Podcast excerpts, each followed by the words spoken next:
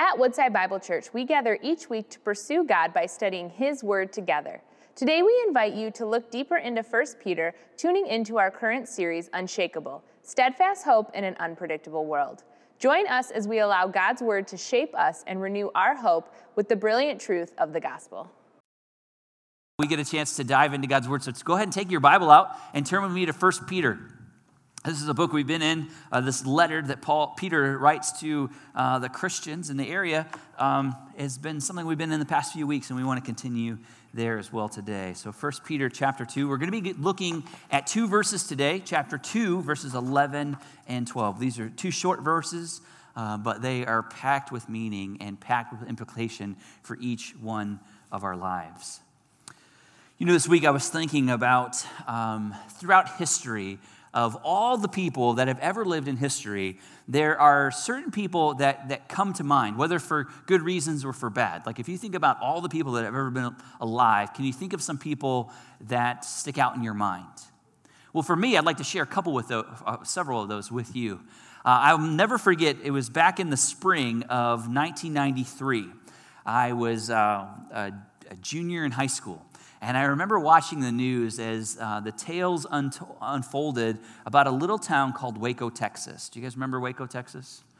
There was a, a, a, cult leader. His name was David Koresh. And what had happened is um, he, he had taken his, his people and they were living in this compound together. And there was some accusation of, of some child abuse that, that, were, that was going on inside the compound. And so uh, the federal government gets involved, the FBI gets involved, and they come for a time of investigation. And it turns out into a, a, a gun shouting or gun shooting match. And, um, and then what happened over the next 51 days is there was a standoff. So you've got the compound with, with these people inside that are part of this cult, and then you've got the FBI on the outside and law enforcement. And for 51 days, they waited as they were trying to, to free these kids and to save these kids. And I'll never forget that day that I watched the images of the compound going up in, in flames and, and knowing that people are dying inside. And, and come to find out, David Koresh, 78 others died um, during that day. Of the 78 that died, there were 21 of them that were under 16 years old. And I remember just as a, as a high school student thinking to myself, man, that, that's evil. Like that, there's something wrong with that. There's something wrong when people give up their lives or die for, for, for something that's not founded in anything that's true. And I thought to myself, man, this is so, what kind of a world do we live in?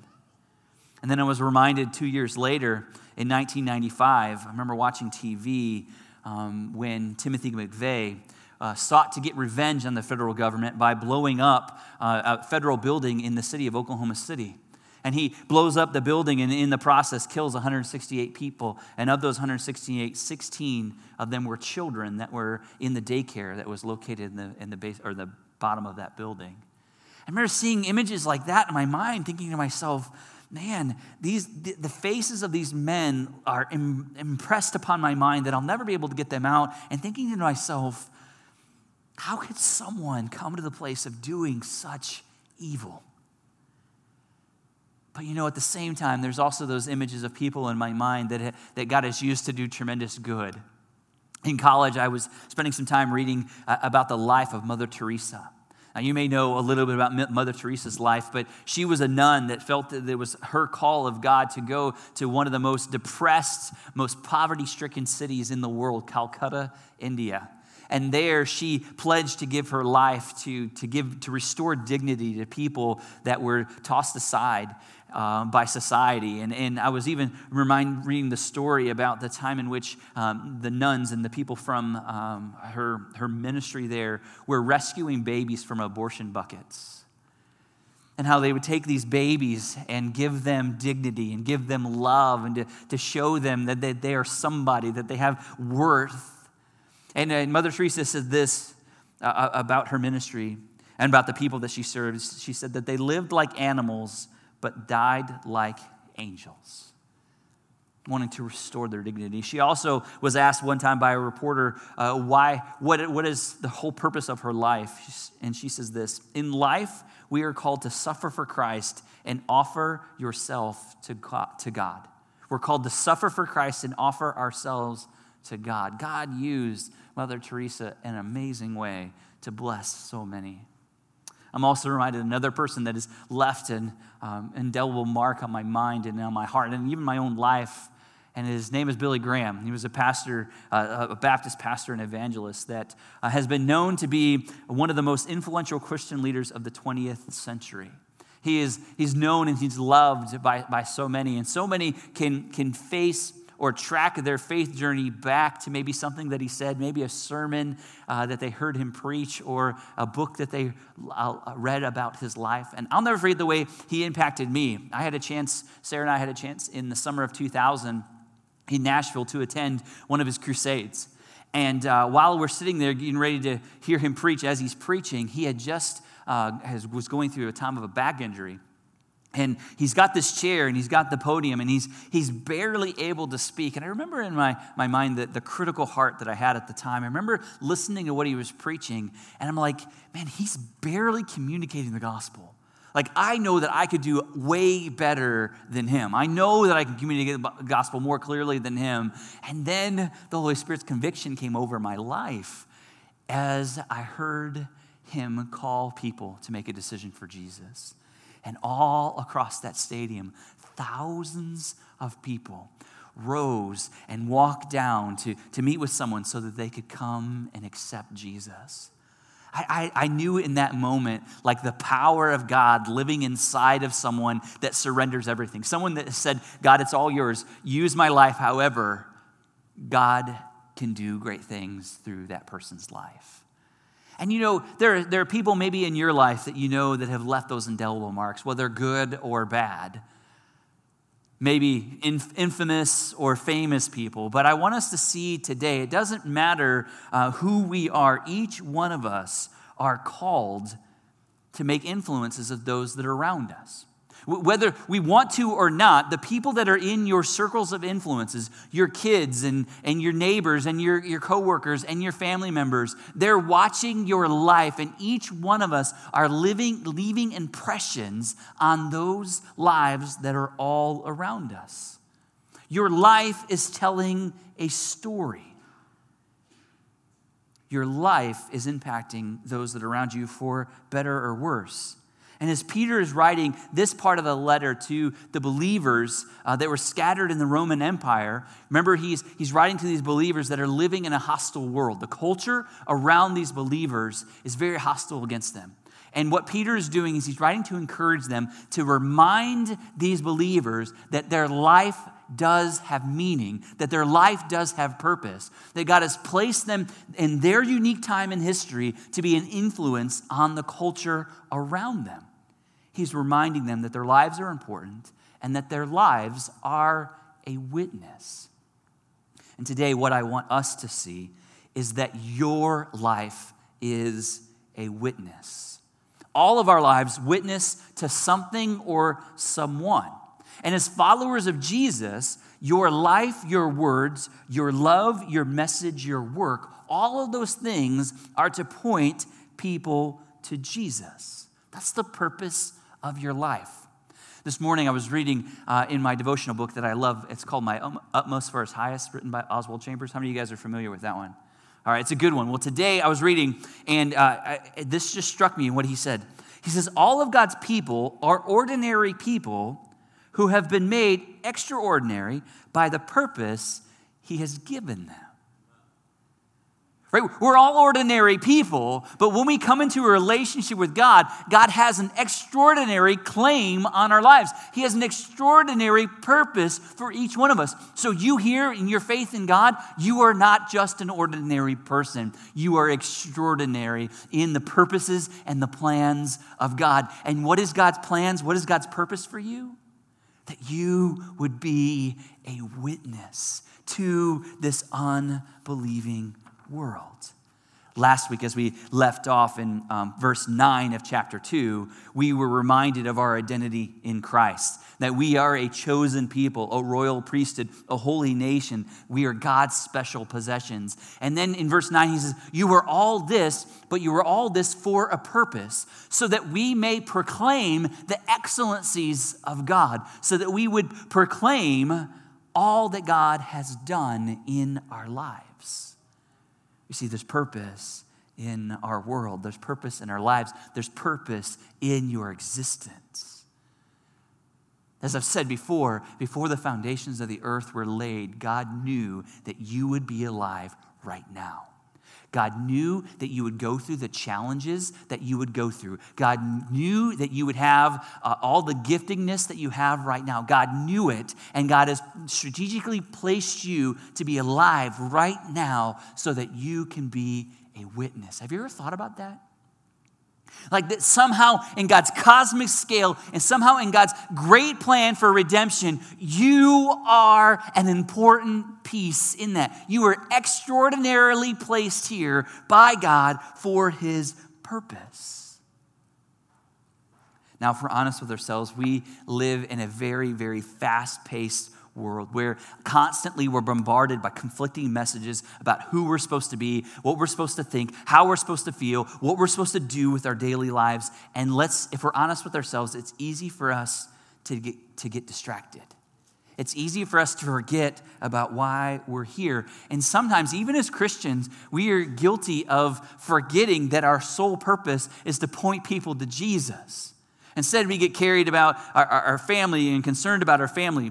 I mean, it's important to be concerned about your family, but we make that more than our, our, idea of pointing people to Christ. Or we can concerned about our job, or we can get concerned about our finances, or we concerned about if people like us. And we can very easily lose sight of why we're here. So let me ask you this question this morning.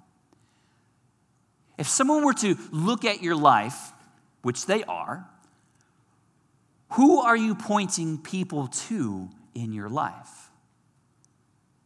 Through your words, through the ways that you live, through the things that you do. Or another way of saying it, if someone were to troll your Facebook page or your Instagram account, what message would they receive? Who would they see that you're pointing them to? Are you pointing them to yourself? Are you pointing them to the things of this world? Or are you pointing them to Jesus? See, that's the reality that we need to look at in our lives. Is ask the question with my life, who am I pointing people to? God the Father has called your life to be a witness. He's called you to live in such a way that your life changes the directory of someone else's life. Did you get that? God has, God has called you to live in such a way that when you are living for Jesus and God brings someone into your life that's on a direction that, that's headed towards hell, that they meet you, and when they meet you, they meet Jesus, and because they met you, the trajectory of their life is different. Now think about that. Because when people do intersect with your lives, you're leaving an impression on them. And either the impression that you're leaving on them is that their life that's headed towards hell is no different, or you're saying there is a better way. There's a better way, and his name is Jesus. There's nothing greater, there's nothing grander, there's nothing more glorious than the calling of being used by the, by the Father and empowered by the Spirit to make disciples. This is the glorious call of Christians. But we know that as we try to live out this call, there is a battle. We're deeply entrenched in a battle. And this is what Peter's getting through today. He wants us to see that there are two battle lines in our lives. There, there are two grounds of battles that we face. And I want us to see them today. The first battle uh, that he talks about is that we need to win the battle within win the battle within. Look with me in verse 11. Peter says, Beloved, I urge you as sojourners and exiles to abstain from the passions of the flesh, which wage war against your soul. So, what Peter, eh, he begins with this word beloved. What, he, what he's meaning by that is he's, he's taking everything that's been written so far, because remember, Peter has been taking a lot of time talking about who we are in Christ. For those of us that have placed personal faith in Jesus Christ, he's given us a litany of all the things that this does for us, all of our identities.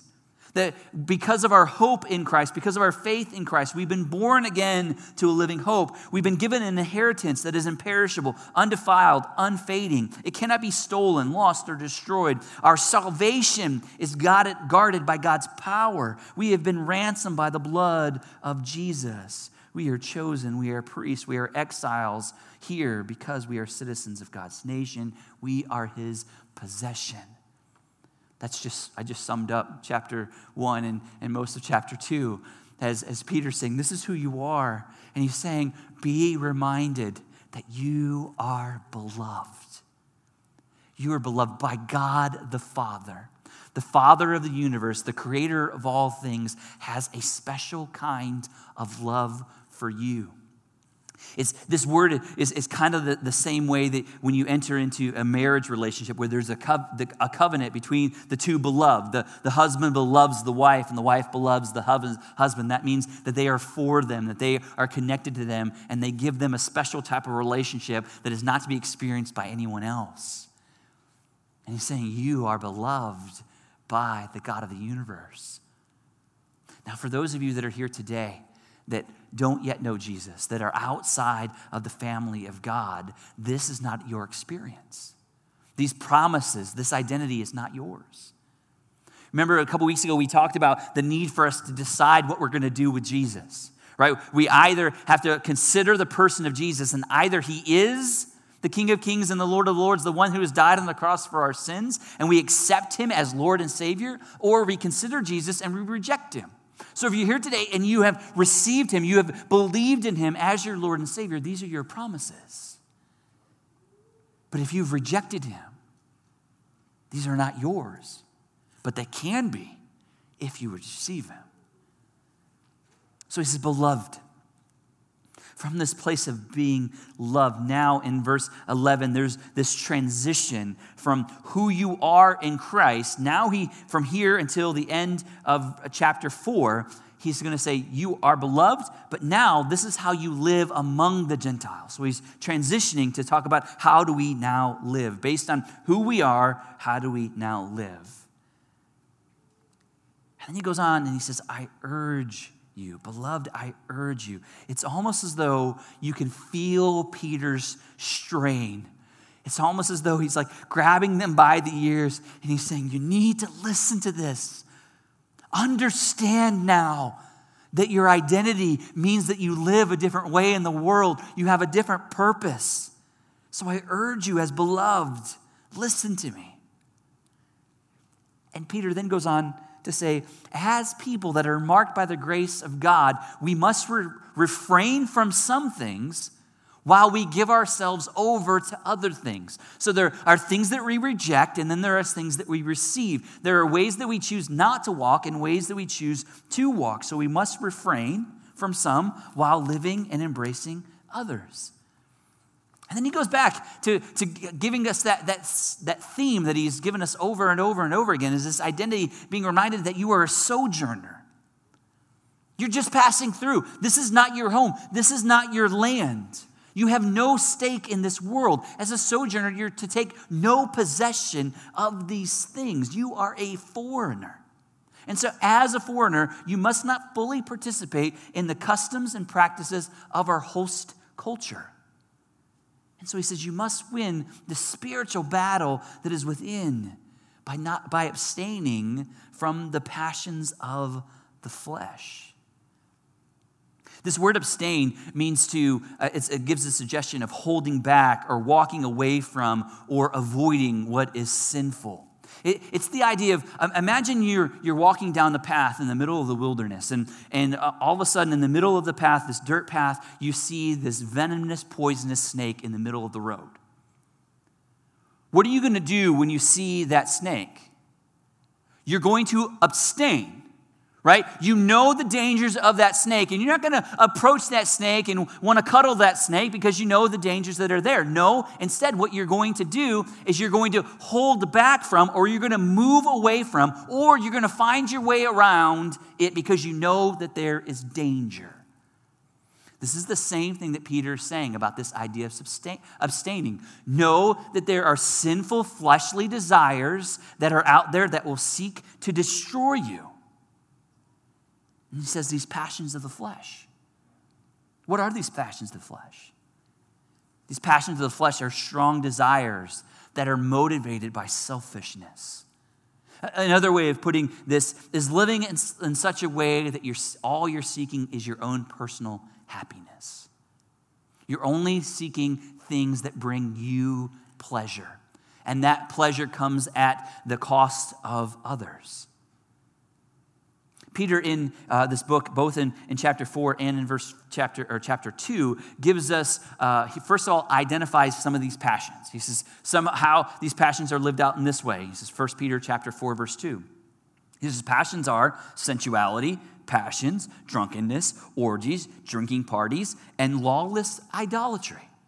He says these are the passions that people are, are, are going away with. They're, they're having a, a, a, a, loose sexual license. They're, they're taking the things of this world and they're abusing the things of this world and it's changing them. And then he, in chapter two, he says these passions, when you live in these passions, this is what it produces. These types of passions produce malice and all deceit and hypocrisy, envy, and all slander. So basically, what, what Peter is doing here is he's connecting what we do in the flesh, in our bodies, to the health of our souls. Those, those two things are so connected. They're not disconnected like our world would want you to believe. But what he's saying is they're so connected. What you do in your body impacts the health of your soul. If you're feeding the, the desires of your flesh, it's killing your soul. Those two things are incompatible with each other.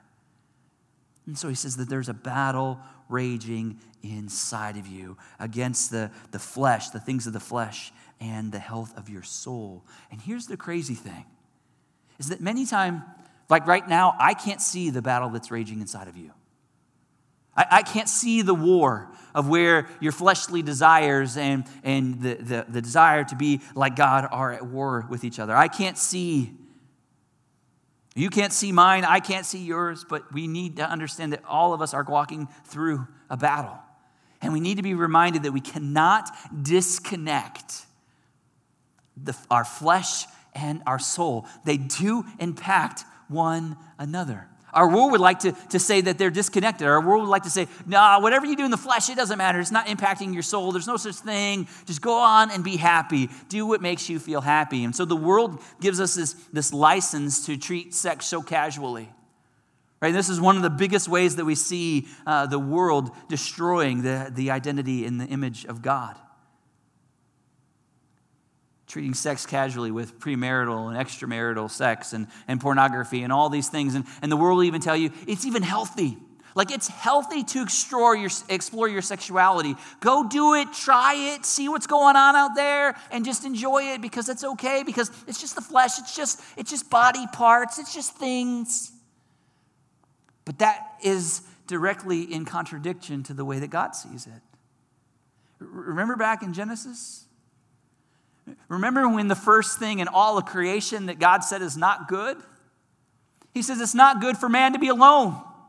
He created Adam and saw Adam toiling about and knew that it wasn't good for him to be alone. So, what did God do in his mercy and his grace and his love? He created Eve, took Eve out of Adam's side, and says, This now is woman for you, for the two of you. This is now bone of your bone and flesh of your flesh, so that you two could become one.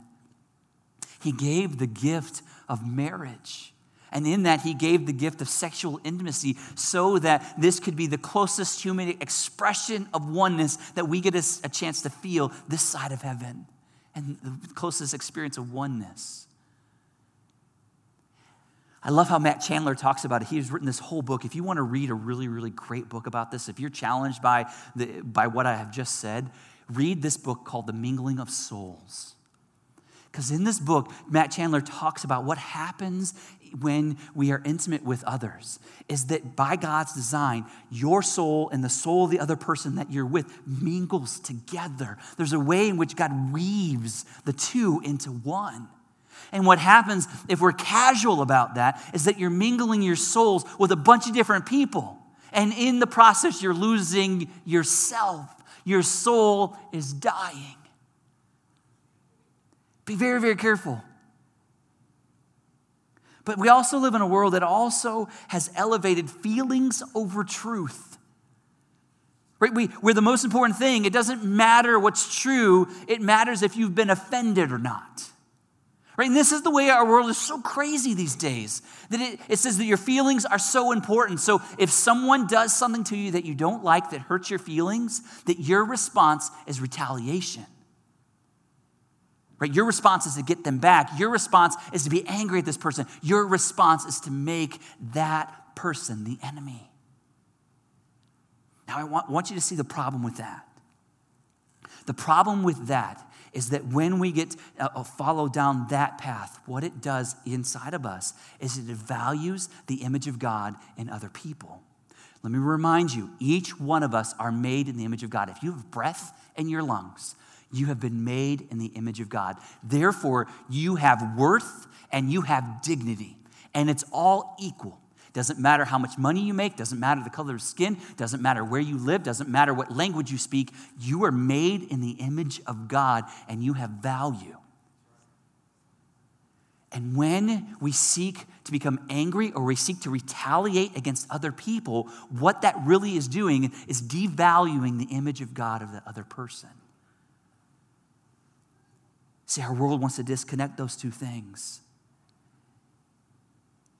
And what Peter's saying is what you do in the flesh impacts your soul, the health of your soul. So don't allow your flesh to kill your soul. I love how Paul in Romans talks about this battle. I, I, love chapter 7 of, of Romans because Paul gives us such deep insight into his own struggles in dealing the walking in the ways of his flesh and walking in the ways of, um, of the Spirit. As we know, we, we're challenged by that. In Romans chapter 7, verse 19, this is what Paul writes. He says, For I do not do the good I want to do, but the evil I do not want to do is what I keep on doing. Now, if I do what I do not want to do, it is no longer I who do it, but sin that dwells within me. So I find it to be a law that when I want to do right, evil lies close at hand. For I delight in the law of God in my inner being, but I see that my members another law waging war against the law of my mind and making me captive to the law of sin that dwells in my members. Wretched man that I am, who will deliver me from this body of death? Thanks be to God through Jesus Christ our Lord. This, this, I, I call this, this passage, Paul, the schizophrenic passage right? Because you, Paul's like, I'm deeply entrenched in this battle. I know the good that I want to do. I want to do good. That's in my heart. But then I, instead of doing the good I want to do, I do the exact opposite. And when I do that, it's the sin inside of me that's controlling me. But then when I do the good that I'm supposed to do, it's the Spirit of God working inside of me. He's like, what a wretched man that I am. Anybody feel that way? It's the story of my life, like every single day of my life. So Paul understands the battle. Jesus understands your battle, but doesn't give us excuses to be able to say, ah, I can't do anything about it. No, he gives us the answer. Paul says, What a wretched man that I am. Who will deliver me? And then he gives us the answer God, through Jesus Christ our Lord. Guess what? Jesus has already won the battle. He's already faced the, temp, the, the test of temptation. He's already faced all of the, of the challenges. And so the way to victory for us is only through the one who's already won the victory. Are you following me? The victory is not going to be found when you come to the place of just saying, ah, I'm going to give that up. The victory is not going to be found when you say, I'm just going to be stronger. I'll do better. I'll be better. I'll do more. I'll put that away. I'll abstain from it. If that's your answer, you're going to fail. Because that's not the answer. The answer is He in me will never fail. He in me will never fail. Do you be reminded at the moment of salvation, that moment that you surrendered your life to the Lordship of Jesus, a beautiful promise took place, a beautiful transaction took place. The Spirit of God, the full power and presence of God began to dwell inside of you. You see, we have everything that we need. at the moment of salvation. We have everything to live godly lives as God calls us, and through the power of the Spirit. Romans 8, chapter 5, Paul writes this For those who live according to the flesh set their minds on the things of the flesh, but those who live according to the Spirit set their minds on the things of the Spirit. For to set the mind on the flesh is death, but to set the mind on the Spirit is life and peace. Those who are in the flesh cannot please God. You, however, are not in the flesh, but of spirit, if in fact the Spirit of God dwells in you. Anyone who does not have the Spirit of Christ does not belong to him. But if Christ is in you, although the body is dead because of sin, the Spirit is life because of righteousness. See, the battle for us is to walk in the Spirit is day by day to allow when we have those thoughts, when we have those feelings, when we have those emotions uh, and those desires that are contrary to the design of God, we surrender them to the Spirit and say, Spirit, give me power. When the Spirit comes and convicts us that we're starting to go down the wrong path, instead of tuning that out and, and uh, drowning out that noise with other things of this world, we tune in and we say, What, are you, what do you want me to learn? What, what do you want me to know? How do you want me to, to live? See, the call is a call to surrender, to give up our lives so that Jesus can shine through us. So the battle is within. Second, I want us to see that the battle, or we need to win the battle outside. Verse 12. Peter writes, Keep your conduct among the Gentiles honorable, so that when they speak against you as evildoers, they may see your good works and glorify God on the day of visitation. You see, winning the battle within is so important because it impacts our witness. If we lose the battle within and we give our lives over to our fleshly passions, then we have no hope to give the unbelieving world. If our lives do not look any different than our unbelieving friends, then we've got nothing to give them. Because they're like, why do I want to follow Jesus if our lives are exactly the same? If, if, if you continually get stressed out about the same things over and over and again, or when you live in a, an unshakable or a shakable world and, and you're losing your mind, how does that help? It doesn't help an unbelieving world. Because you have the power of God living inside of you so that you can live a life of faith over a life of fear. You can live a life trusting in God when life doesn't go your way. Peter is exhorting believers to care for their conduct. It's not only a matter of what we believe, it's a matter of how we live. You see, Christians in Peter's day were under immense scrutiny and criticism. Remember, I told you several weeks ago that, that, Christians were blamed by Nero for the fires that some say he actually started that burned almost half of Rome. Half of Rome was ablaze, and Nero decides that what he's going to do because he hates Christians, he's going to like, it was the Christians' fault. And so he turns the world on Christians and says that they're the ones that did this. And then everyone else in the world around them continues to persecute Christians because Christians were accused of being disloyal to the emperor because they refused to worship him. They were accused of hurting local businesses because they would not purchase idols to worship. They were also accused of being godless because they didn't worship idols. And so you see, they distinctly lived, or they, they dis- lived distinct lives among their culture, and the world looked at them and they're like, You guys are the bad guys. But Peter instructs them as you live in this life, do not defend yourself against the accusers. Instead, take a different approach. Demonstrate a different quality of life from those of non believers. Don't get bent out of shape when your good life and your good motives get called into question. That's what he says here. Don't, don't get all bent out of shape because it's going to happen.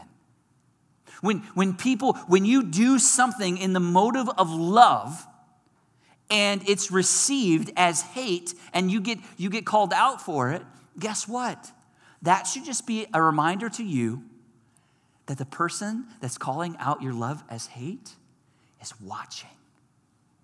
They're watching to see how you respond. They're watching to see if you really are who you say you are, if you really do believe in what you believe in. That's what's happening. That's why, that's why Peter says, don't get all bent out of shape when they do all this, when they, when they look at you. Keep your conduct among the Gentiles honorable. So when they speak against you as evildoers, they may see your good deeds and glorify God on the day of visitation. The unbelieving world is watching your life. And Peter says, keep your conduct.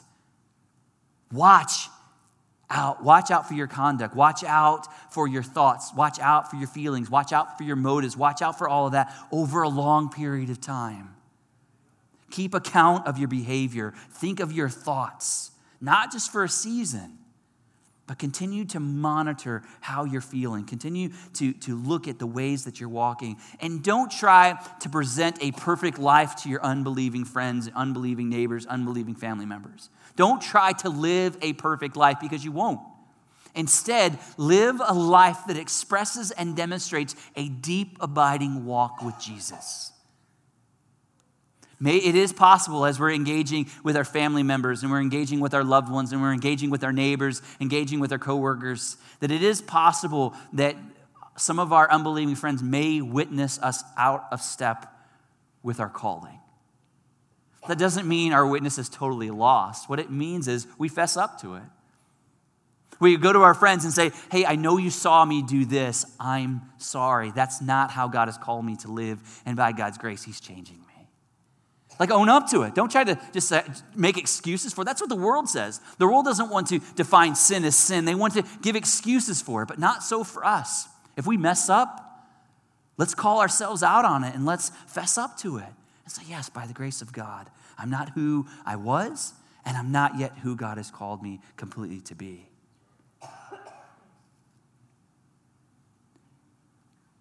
Not all who watch our lives will become followers of Jesus but I pray some will.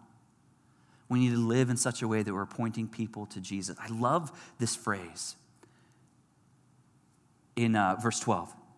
He says, Do your good deeds and glorify God on the day of visitation. What he's saying is, as, as unbelievers are watching their lives, as they're seeing how you respond in good times and bad times, when, when the rug gets pulled out from under you or life all around you crumbles and, and you remain faithful to Jesus, some in your world on the day of visitation. What this means is that some in our lives, when the grace and mercy of God visits them, when their eyes are open to see and their hearts are open to receive the gospel message, that's on the day of visitation of the Lord. And that's what we live for. That's why we're here, so that we can see our neighbors, so we can see our loved ones, our coworkers, our family members come to know Jesus. But remember, the natural response when our intentions are called into question, when your intentions, even though you intend to do something in love and it gets received as not love, your natural tendency is going to want to pull back. It's going to want to isolate the situation. It's going to want to take this person and move them outside of your life. But that's exactly the opposite of what the Bible calls us to do. Instead, we're called to live lives of love before people over the long haul. You're like, okay, Pastor, I get it. I, I, I understand. So, what do I need to do? What, is, what does this look like? Well, it begins, first of all, with you continuing to have a deep, abiding relationship with the God of the universe. It's got to begin there. You've got to spend time knowing God. You've got to spend time um, talking with Jesus. You've got to spend time praying. That's where it begins. It begins by us in, in, uh, devouring God's word more, spending time with Him so we, we can know His heart, so that we can know His ways. And then we get together, we do things. I want to encourage you. One of the greatest things you can do right away is, you know, this Thursday we have uh, the day set aside for prayer and fasting. This is something we're doing all across Woodside. And on the 29th, uh, we are meeting. I want to encourage you to come at lunchtime on uh, uh, August 20, not August, October 29th at noon. We're going to be right in here. We're going to spend some time praying because we know that prayer moves the heart of God. The Bible reminds us that if my people who are called by my name will humble themselves, seek my face, and turn from their wicked ways, I will hear from heaven and heal their lands. We live in a world that desperately needs to be healed. And God has given us everything that we need to be a part of that, but it begins through prayer. And so I'm going to ask you to come join me this Thursday at noon. I know many of you are like, I work. I'm going to ask you to take, take your lunch break and get here. get here so that we can spend time praying for personal revival, spend time praying for our church, praying for our community, praying for our country. We desperately need the Lord during this season like never before. And to prepare for that, I'm going to ask that you also spend some time fasting. Now, fasting can be a food fast. It may also be a fast from maybe it's from social media, maybe it's from your telephone, maybe it's from, I don't know, whatever it is, but figure out a time to fast. And I'm going to ask you to do a 24 hour fast from sundown on Wednesday night to sundown on Thursday. Take that time. And the reason that we fast is we give up something so that we can focus on something else. So if we give up food, the reason we give up food is we give that time over. Instead of eating and gorging ourselves with food, we take that time to spend on trying to press in deeper with Jesus. That's all fasting simply is. So I encourage you to do that. Uh, sun, sundown on Saturday or Wednesday to sundown on Wednesday to Thursday. And then we'll meet together for a time of prayer. The other thing that you can do during this season is, is to mobilize yourself to make a difference in your spheres of influence where you have people. We've tr- tried to provide opportunities for you to do this through the auto care ministry. Share that post, let other people know that they can get their car cared for. If you've got the time, fill up one of our Thanksgiving boxes that we've got available. Those are real ways that you can make a difference during this season. Okay, let me get a little bit closer to home. Maybe what if you uh, today you were to go around your neighborhood and you were to find the uh, maybe the neighbor that gets irritated at your dog? Anyone have a near? Anyways, you know the neighbors that sometimes may irritate you or things like. What if instead of allowing them to irritate you, you spent the afternoon and you raked their leaves? That'd be kind of cool. What about the person in your neighborhood that has a different political sign out front that you disagree with? Instead of like feeling bad things and evil things towards them, what if you got a rake out and you rake their leaves? Maybe the most special thing you can do during this season is to remove the political signs from your own yard. Because maybe that's getting in the way of your witness my girls and I have been, uh, I drive them to school in the morning, and, and about a month ago, uh, one, we were going by this guy's house, and, and his yard was full of all these Trump signs. It was Trump, Trump Pence all over the place big ones, small ones, glowing ones, flashing ones, all over the place. And we're driving by, and we're like, huh. And the kids are like, that's kind of, hmm. And I'll never forget, about, about a week and a half ago, we were driving by, and guess what's happened? All of those signs are gone and the only one that remains is Jesus 2020. That's all that matters. That, that's, that's all that matters. It doesn't matter who you're voting for and all those things. We follow Jesus. He is our King of Kings. He is our Lord of Lords, and we follow him. And we need to be thinking as Christians how do we bring people to Jesus? How do we point people to Jesus? Not how do we divide, not how do we make distinctions of who's right, who's wrong, who's good, who's bad. We point people to Jesus because he heals people's souls. He gives us life. That's why we're here. You're not here to promote a political platform. That's not your job. Your job is to, to not be the advocate in all social media for your thoughts or your feelings. Your job is to be an ambassador for Jesus. Let's embrace that. Let's walk in that in love to each other. Let's pray. Father, we thank you so much for loving us. We thank you, God, today for reminding us of our witness.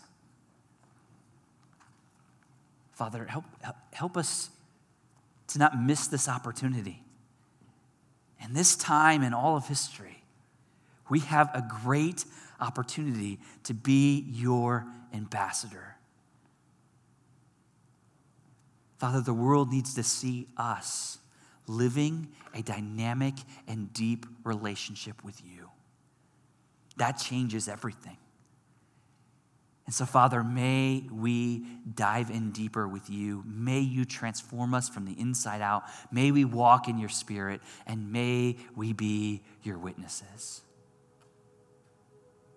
And Father, if there's someone here that doesn't know you, and you've been working in their hearts saying, Hey, I want to follow this Jesus, I pray today they would call on your name and be saved. But for many of us, it's possible and probable that we've lost sight of our purpose. And we need to confess some things. May we take the time during this next song to confess that. And then let us be reminded of our mission. And as we sing this song, may it be our resolve to trust you and follow you. In Jesus' name, amen. Thank you for joining us as we study God's Word together. We would love to hear how God is moving in your heart and get you connected into the Woodside Bible Church family. Head to woodsidebible.org/connect to introduce yourself to us today.